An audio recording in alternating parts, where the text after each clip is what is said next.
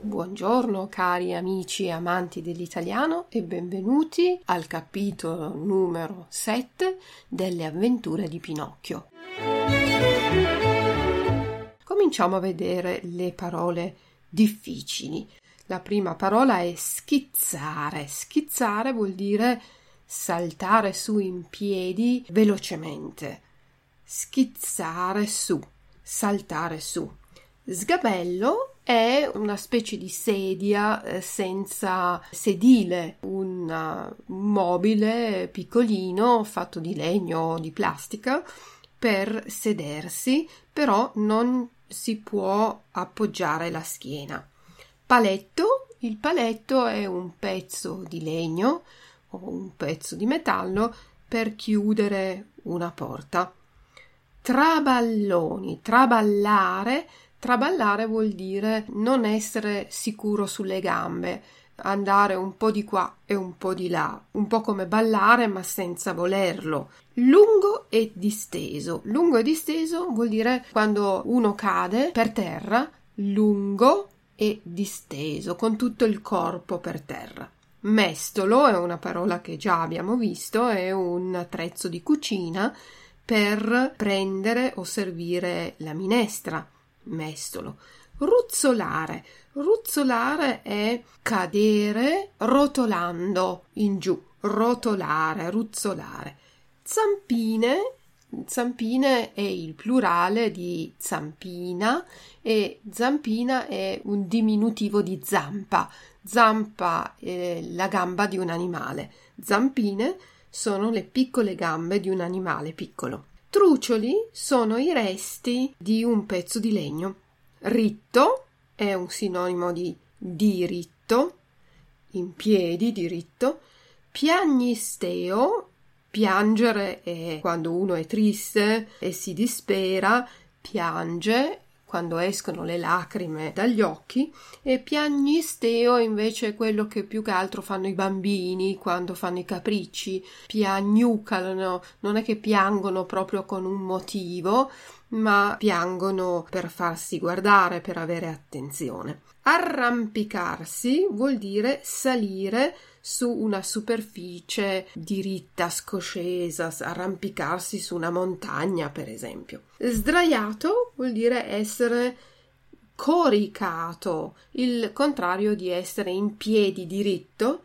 Sdraiato vuol dire essere come sdraiato su un letto, ecco, o sul pavimento. Intenerirsi, tenero è l'aggettivo, tenero vuol dire weich, si può usare anche per descrivere un piatto, una, un pezzo di carne, però vuole anche dire dolce di una persona come carattere. Ecco, intenerirsi vuol dire essere toccato da qualcuno o da qualcosa.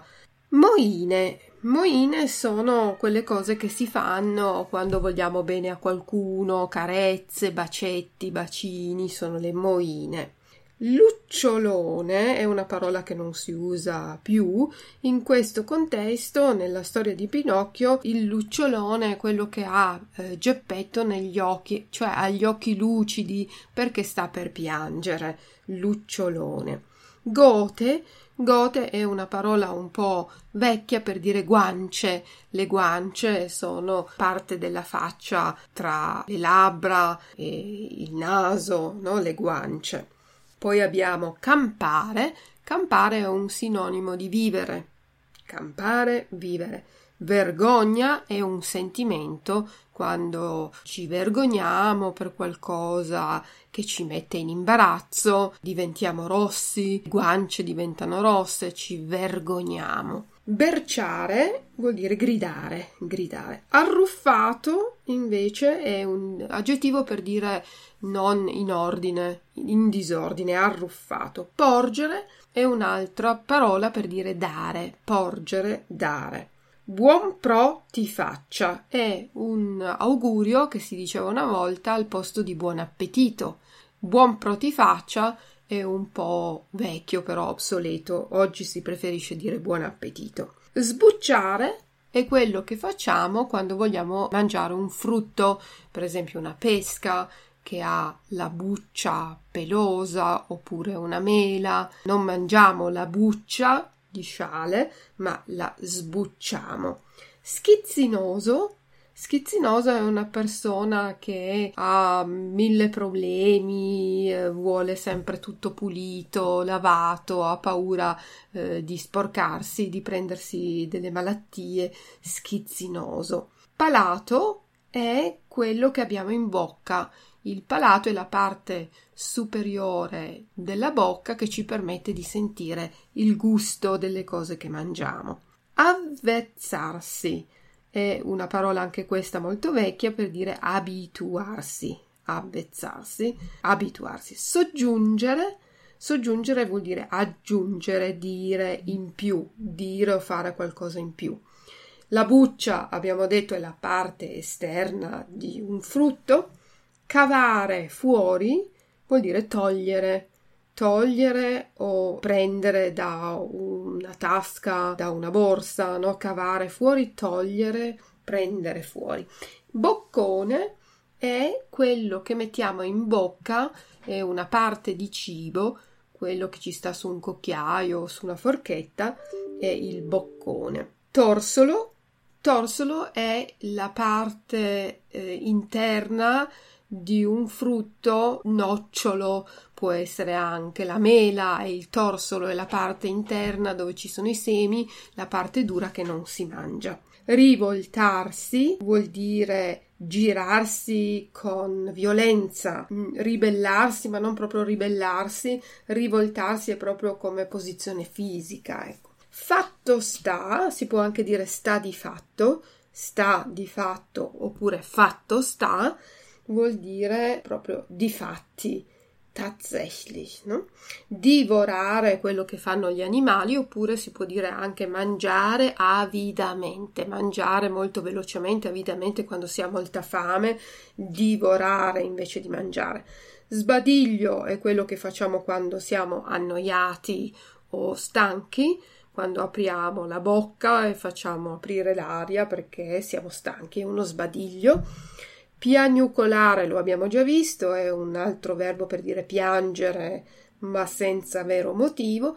Masticare è quello che facciamo quando mangiamo per far diventare il cibo più piccolo, per tagliare il cibo in bocca.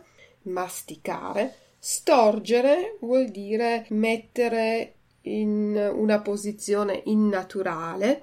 Gongolare vuol dire essere felici, felicitarsi e l'ultima parola è sofistico oppure sofisticato.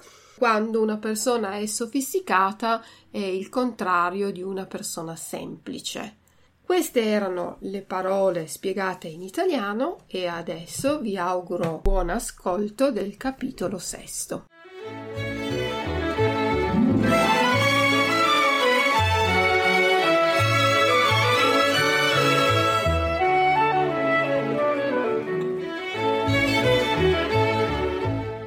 Geppetto torna a casa e dà al burattino la colazione che il pover'uomo aveva portata con sé.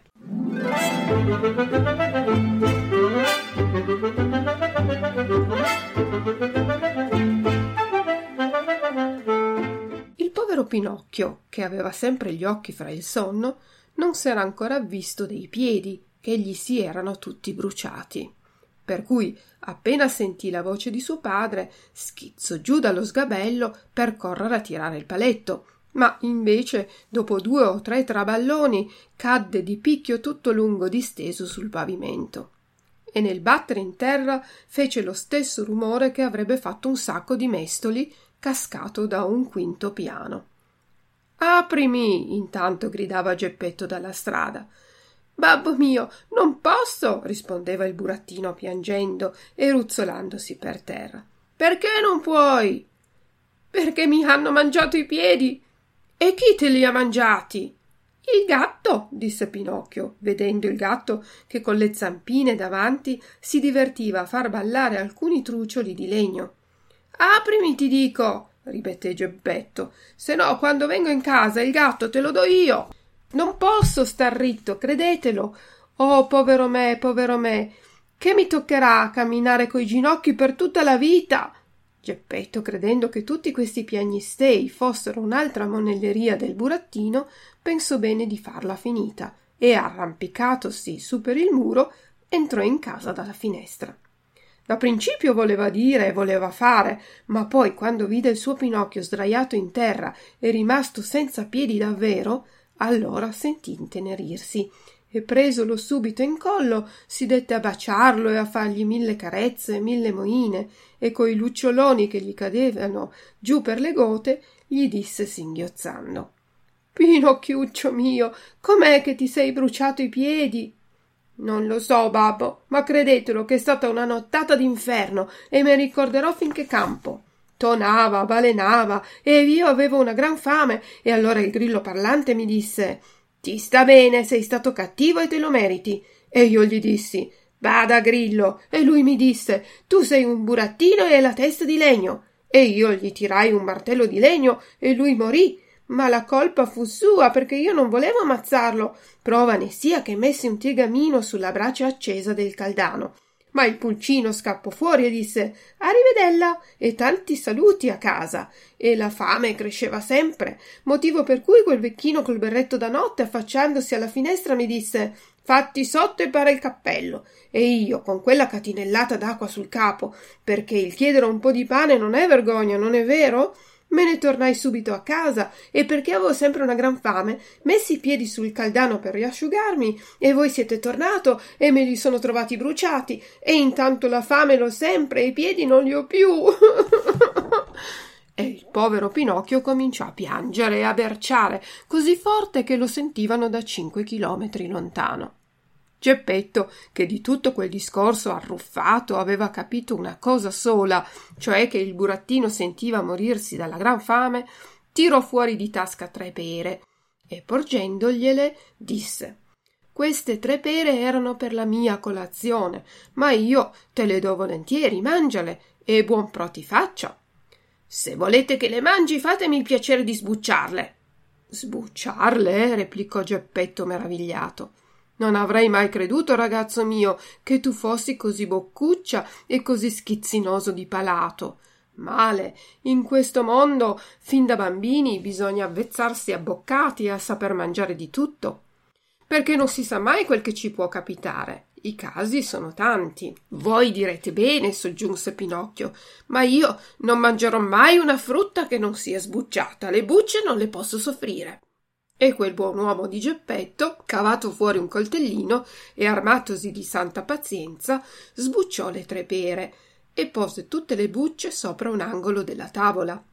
Quando Pinocchio in due bocconi ebbe mangiata la prima pera, fece l'atto di buttar via il sorsolo, ma Geppetto gli trattenne il braccio dice- dicendogli Non lo buttare via, tutto in questo mondo può far comodo. Ma io il torsolo non lo mangio davvero, gridò il burattino, rivoltandosi come una vipera. Chi lo sa, i casi sono tanti, ripeté Geppetto senza riscaldarsi. Fatto sta che i tre torsoli, invece di essere gettati fuori dalla finestra, vennero posati sull'angolo della tavola in compagnia delle bucce. Mangiate, o per dir meglio divorate le tre pere, Pinocchio fece un lunghissimo sbadiglio e disse piagnucolando ho dell'altra fame. Ma io, ragazzo mio, non ho più nulla da darti. Proprio nulla nulla? Ci avrei soltanto queste bucce e questi torsoli di pera. Pazienza, disse Pinocchio. Se non c'è altro, mangerò una buccia. E cominciò a masticare. Da principio storse un po' la bocca, ma poi una dietro l'altra spolverò in un soffio tutte le bucce. E dopo le bucce anche i torsoli, e quando ebbe finito di mangiare ogni cosa, si batté tutto contento le mani sul corpo e disse gongolando Ah, ora sì che sto bene. Vedi dunque, osservò Geppetto, che avevo ragione io quando ti dicevo che non bisogna avvezzarsi né troppo sofistici né troppo delicati di palato. Caro mio, non si sa mai quel che ci si può, che ci può capitare in questo mondo. I casi sono tanti.